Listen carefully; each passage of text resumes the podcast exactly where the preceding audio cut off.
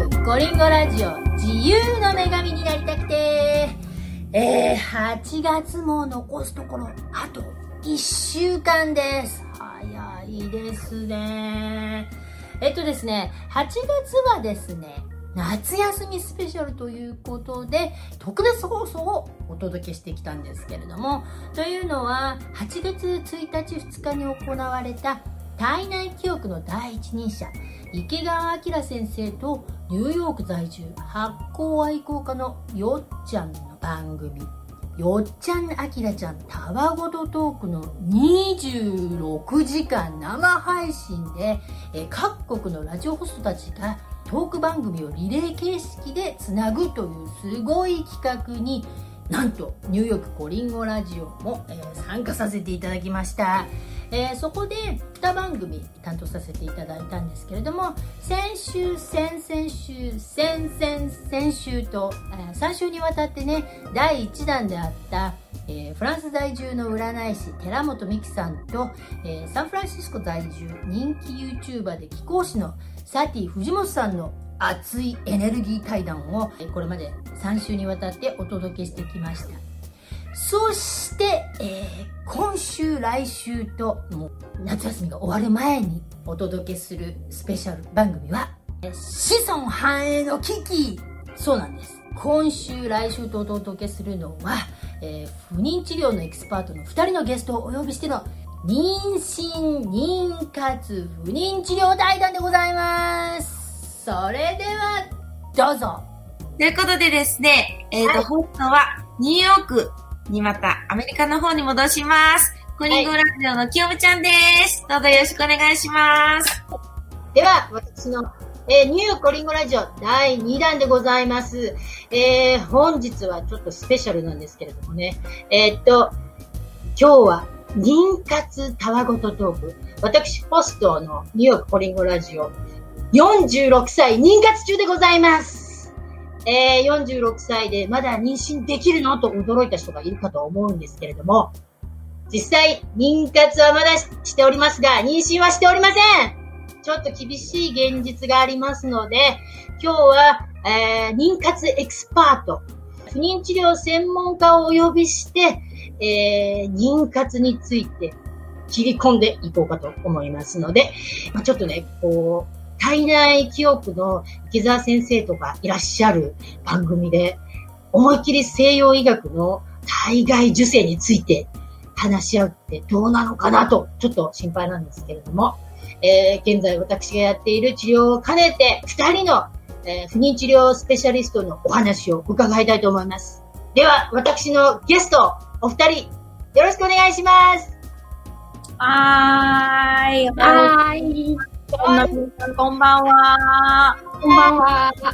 そうです。こちらはね、朝なんですけれどもね。ね今ちょっとご紹介したいと思います。まずは、えー、ニューヨークでおなじみのニューヨーク不妊相談センターストークトークの設立者、そしてシニアエンブリオロジスト、えー、ハイバイオスさんですね。の山野辺千佐さんです。はい、こんにちは。よろしくお願いします。昨日頑張れ。そして次は、LA からになりますね。はい、えー、とですね、ロサンゼルスの方でですね、不妊プロ、不妊治療クリニックで働いております。はい、えー、不妊治療コーディネーターの渡辺明さんです。よろしくお願いします。お願いします。いやー、二人には本当にお世話になってるんですけれども、えー、ちょっと前振りでね、私、ポストの、えー、ニューヨークリングラジオのパーソナリティ、私、46歳で妊活中でございまして、えー、まあね、私のブログを読んでくれてる人は、46歳で頑張ってみんな応援してくれると思うんですけれども、この番組を見て、え、46歳でまだ妊娠できるの？っていう方とかもかなり多いと思うんですね。まあ、そういう、どうです？二人、あの、不妊治療の専門家ではないですか。46歳、厳しいのは分かっております。でも、なくもないんですよね。え妊娠。うん。なくはないと思いますよ。あの、人によってやっぱり、卵、卵子の活動さえしていれば、卵巣が卵子さえ出していれば、いいやつが、ね、赤ちゃんを作ってくれるかもしれないと信じてやってる方はやっぱいますね。年齢はやっぱり、うん。ちょっと高めかもしれないですけども。結構高めですよね。ちょっとですね。ちょっと長い道のりになっちゃうかもしれないんですけどね。うん。そうですよね。でですね、私46歳っていうのは確かに妊活するには遅いと思うんです。実は私2年前から、44歳から妊娠しようと思ったんですね。うん44歳からのスタートでも遅いじゃないですか、実際。ちょっとね、ちょっと。できればもっと早い方がいいですよね。ただですね、うんあの、避妊の知識っていうのはすっごいあるんですけど、ああの、コンドームをして、バースコントロール、私バースコントロールピルは飲まなかったんですけど、まあ、コンドーム一本、一本というかね、日本で。本当に、避妊はね、私はね、コンドーム人生44年間使い続けてきましたから、もうあの、コンドームを外したら赤ちゃんができちゃうしまう、妊娠してしまうって思ってたんですね。だだけれども、こう、不妊っていう教育があまりなされてないじゃないですか。そう、うん確かに。全然ないですよね。全然ない。そう。私がなんか小さい時も、不妊のねうん、教育はあったけど、不妊、何これっていう。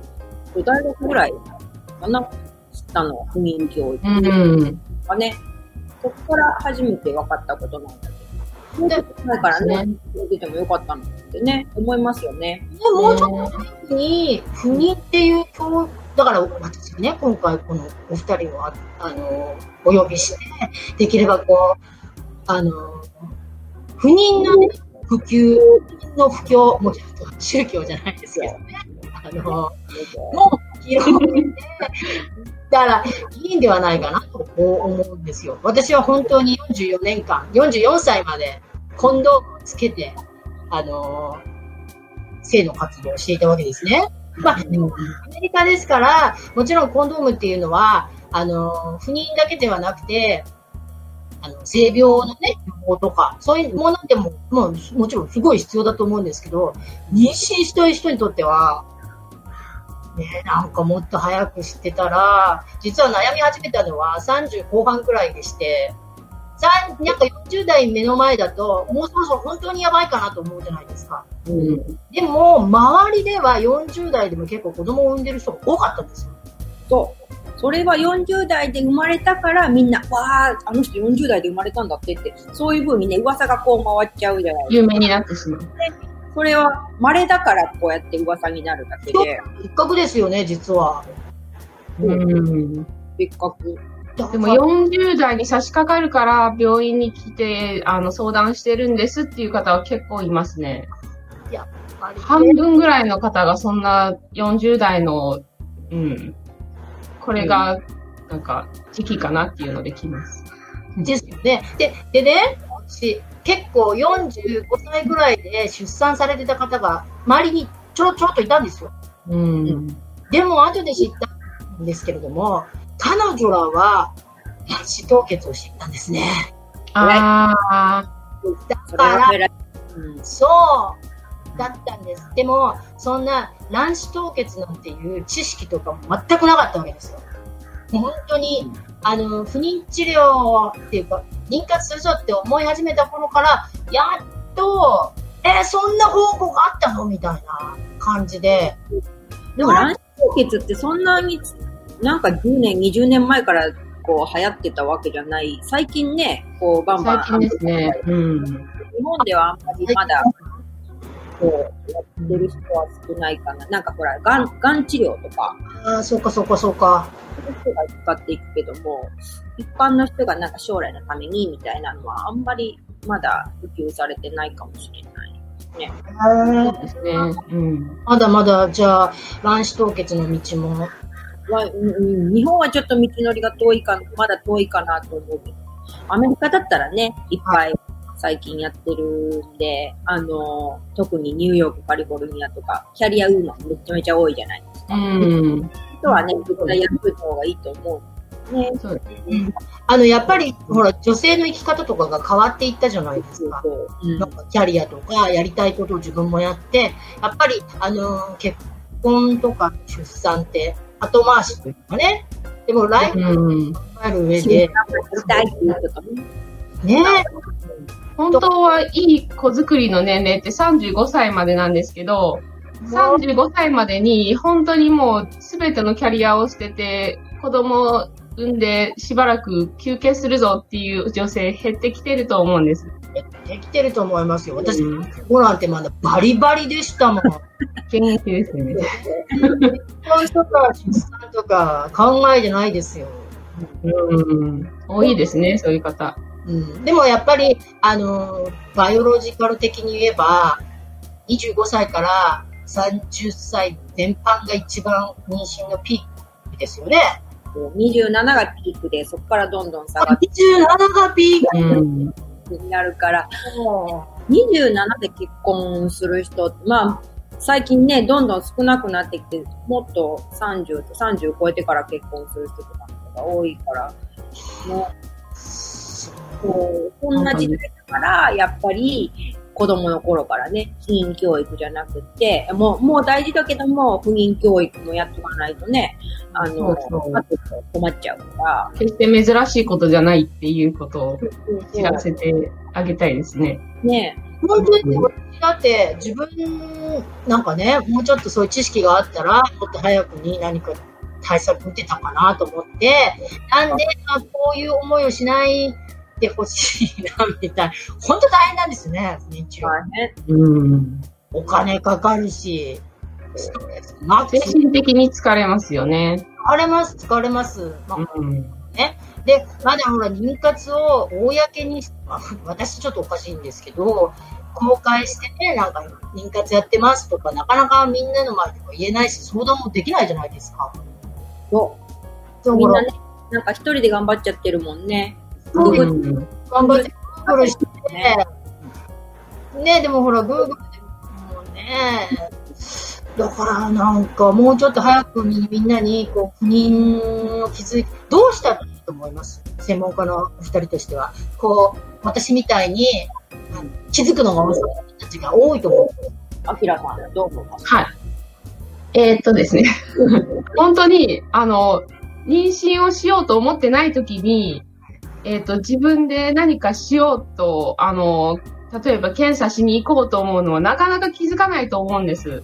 全く気づかない。うんでも、しようかなって、もう年齢かなって思った時に、本当に専門家のところで、まあ、まあ、クリニックとかで、あの、血液検査とか、超音波で自分の卵卵巣の年齢っていうのが人によって違うんですよ。うん40歳ぐらいで来られた方って結構いるって言ったんですけど、それで、あの、結構な数持ってる方もいるんです。もちろん年齢で質は落ちるんですけど、あの、数が多ければどうにかなる時もあるんですね。卵の数ね。うん、でも、38、39でもう、だもうないですねっていうような方もいなくはないんで、本当にしようかなと思った時だけでも、あの、すぐに、ちょっと検査に行っていただいたらいいかなと思いますね。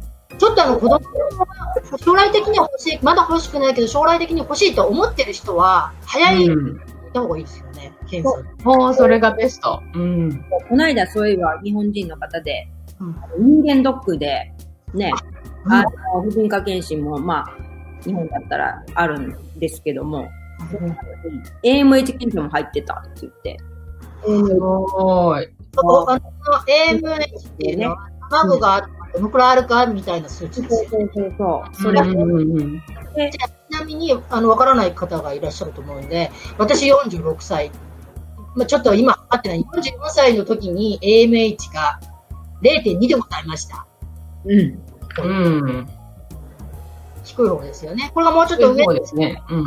卵がまだありますよというサインですからね。そうそでも、それが人間ドックに、こう、そういうね、AMH、卵の、あとどのくらいあるかっていう数値が人間ドックにすでに入ってるっていうのは素晴らしいですう。ね。素晴らしいでですね。うん。すね。あの、27歳、8歳ぐらいで人間ドック受けてて、それで AMH0.2 でしたってなったら、今からちょっと頑張んないととか、ちょっとほら、ライフプランが、自分のライフプラン変えて、変えるきっかけになるから、すごくいい、あの、人間ドックだなと思ってたんだけど、そうですね。うん。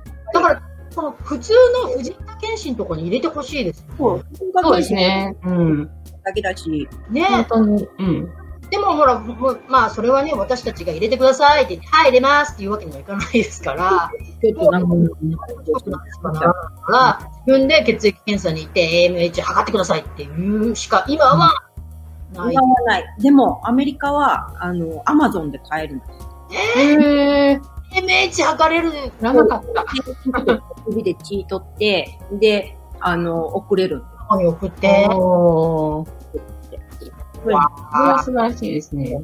アメリカの人はそれ使ったらいいかもしれない。うん。なるほど。あ、じゃあ自分で AMH 調べられると。そうそうそ本当にもうそういう、た、あのね、もう健康診断とか人間ドックとかそういうところで入ってればいいですけど、入ってなかったんだってあれば、もう若いうちから大体目安として知っといた方がいいですよね。私、今こう、妊活のコミュニティじゃないんですけど、ブログとかで妊活のことも配信してるので、同じクリニックの方にあの声かけてもらったりして、ちょっとこうやってみんなう。ね、ニューヨークのね。そうそう。を、やっぱりね、あのー私はもう46歳、一番お姉さんじゃないですか。もうお姉さん。30代の方とかでも、あの、がん30代全般の方でもね、AMH が低いっていう方がいらっしゃって、あの、不妊治療にすぐ来たっていう、賢いなぁ。うん。だってそれまだね、30代全般だし、まだ大丈夫って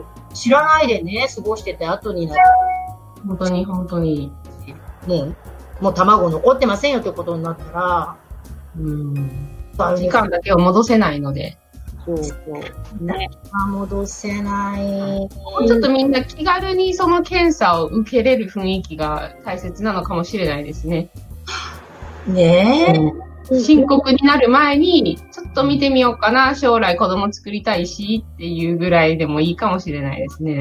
で私、それ、そうしとけばよかったと思った。もう、だって私30後半の時、やばい、さ30後半でやばいかなっていうのが遅すぎるんですけど、なんかその時に全然不妊の知識がないので、その時に考えたことって、あの精子バンク、精子ドナーでシングルマザーになろうかなって考えたんですよ。でもうんうんうんうんあなるほどね。うん。あの、相手がいないからできないと。あいつそうそう。だってタイミング、人生のタイミングがあって、一人じゃ妊娠できないじゃないですか。うん、確かに。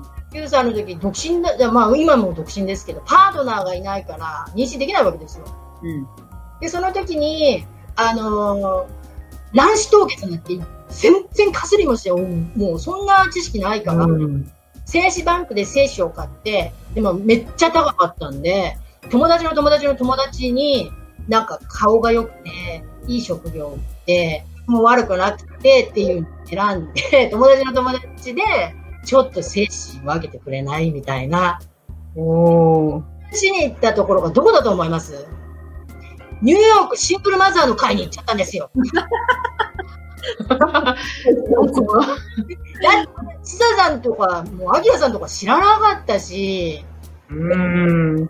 いないから、うんあのーもう子供ももう40歳になっちゃったら難しいと思うから、今から友達の精子を使って、シングルマザーになろうと思うんですって、ニューヨークシングルマザーの会に参加させていただいたんですよ。独身。どんな感じどんな感じそれ？どんな感じで喋るの？いやいや、みんなで、うん優しい感じでしたけど、全然、ななんか違う世界の人たちでうん。出会わなかったんですけど、あの、やっぱり目的が違ったから、いや、あの、妊活に対しては役には立たなかったんで。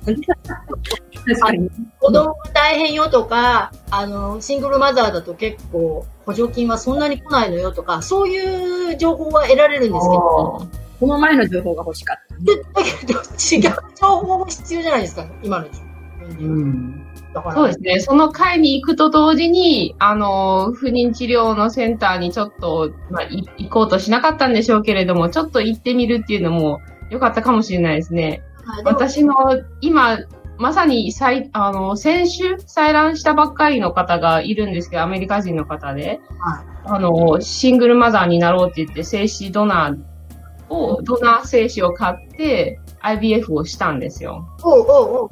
相手がいないんだけども、やっぱりそういう風にして、あの、彼女も40差し掛かったんで、あの、子供がどうしても欲しい、でも相手はいない。うん。じゃあ貯金崩して IVF するから、あの、お母さんになるっていうことをやってる人がいるんですよ。はい。うん。います、そういう人ね。いますね。でもほら、なかなか実際のところ、40代の卵子、なかなか大変じゃないですか。うん。お金で精子を買っても、それで成功する確率って100%ギャランティーとかないじゃないですか。ないですね。低いですね。うん。きついわそうなんですよ。だからね、せその、まあもちろんね、検査のこともそうなの、早めに検査できてて、本当にね、人生のタイミングっていつ、ほら、男の人っていうのは種をまくけど、女は種を育てるから、やっぱりセンスとか選びたいじゃないですか。って言ったら。うんでもほら、やっぱり強い精子を求めるじゃないですか。こう、うんね、生命的な、なんか、子孫繁栄のために。でも、うんうんうん。が、タイミングよく出てくる精子、精子って失礼ですけど、パートナーね。パートナーがね。うん。いや、そのね、自分の欲しいと思った時に出てくるとは限らないじゃないですか。うん。今のパートナーになったのは40です。いや、40になって、私は早く子供とか思ったんですけど、パートナーはレディーじゃないから、僕はちょっとまだね、子供をちょっとね、言っちゃってるんですよね。もう僕は体内時計みたいな。で、結局、4年も待ったんですよ。あああ、40からの4年は結構大きいですよね。もうそれで44になって、もうこう、男が何と言おうが、もう不妊治療クリニック走ったんですよ。そこで現実の壁がバーンみたいな。お今かよみたいな。これ4年前にやっとけばみたいな。うん。もうね、そういう女の人のサイクル知らないんでね、そこもね、うんて、あの若い時から教えてあげないと、まあそうですよ今ね。はちょっとですね。40の時に言われたらね、おいおいってなっちゃいますよね。うん。男性の方ももっと知ってほしいってことですね。そうそう男性にもうんもらいたいですよね。妊活とか、こう、ね、子孫繁栄のためにも分かっててもらいたいと思うんですけど、うん。でね、妊活者は、もう、藁にもすがる思いって、いろんなことをするわけですよ。これがいいければ、すぐ飛びつ、すぐ飛びつくとか言い方はおかしいんですけれども、今日、今回ね、あの、ここういう、とてもね、いい機会で、あの、よっちゃん、きらちゃんの卵とトーク、ホストの方がね、あの、池澤先生が体内記憶の第一人者、体内記憶を持つ子供を早くお腹に仕込みたいんですけど、まあはい。まあね、ほら、こで、番組全体でね、スピリチュアル関係の方が多かったんです。うんで、ほら、妊活者っていうのは本当に何でも良ければ、もう星にも願いを叶えるし、あと、もう、私はいろんなことをやりましたよ。あの、対抗催眠術とか、あと、開発した、うん。あの。レーザーとかね、オゾンサウナとか、もう、もしね、壺を買ったら子供生まれますって買いますね。買いますね、マジで。でも、妊活者はそのぐらい、もう本当に、不妊治療もお金かかる。でも、そう、壺とかも買わなきゃ、買わなくていいんですけど、壺とか。あと、私はね、あの、どっちかというと、ナチュラル派だったんですよ。で、サプリとかも飲まなかったんですけど、妊活サプリについてもちょっとトピックを入れとかなきゃいけなかったの。で、あおちょっとスルーしそうだったんですけれども、あの、まあ、妊活サプリで絶対に飲まなきゃいけない妊ほら妊活妊娠したいと思ったら、はい今週はここまで、えー、では次回は妊活サプリについてと。そしてついに来ました。スピリチュアル不妊治療について。それから今一番問題になっている。日本人に迫る不妊と子孫繁栄の危機、えー、こちらについてお届けしたいと思いますので来週もお楽しみに。それでは See you next week! バイバーイ。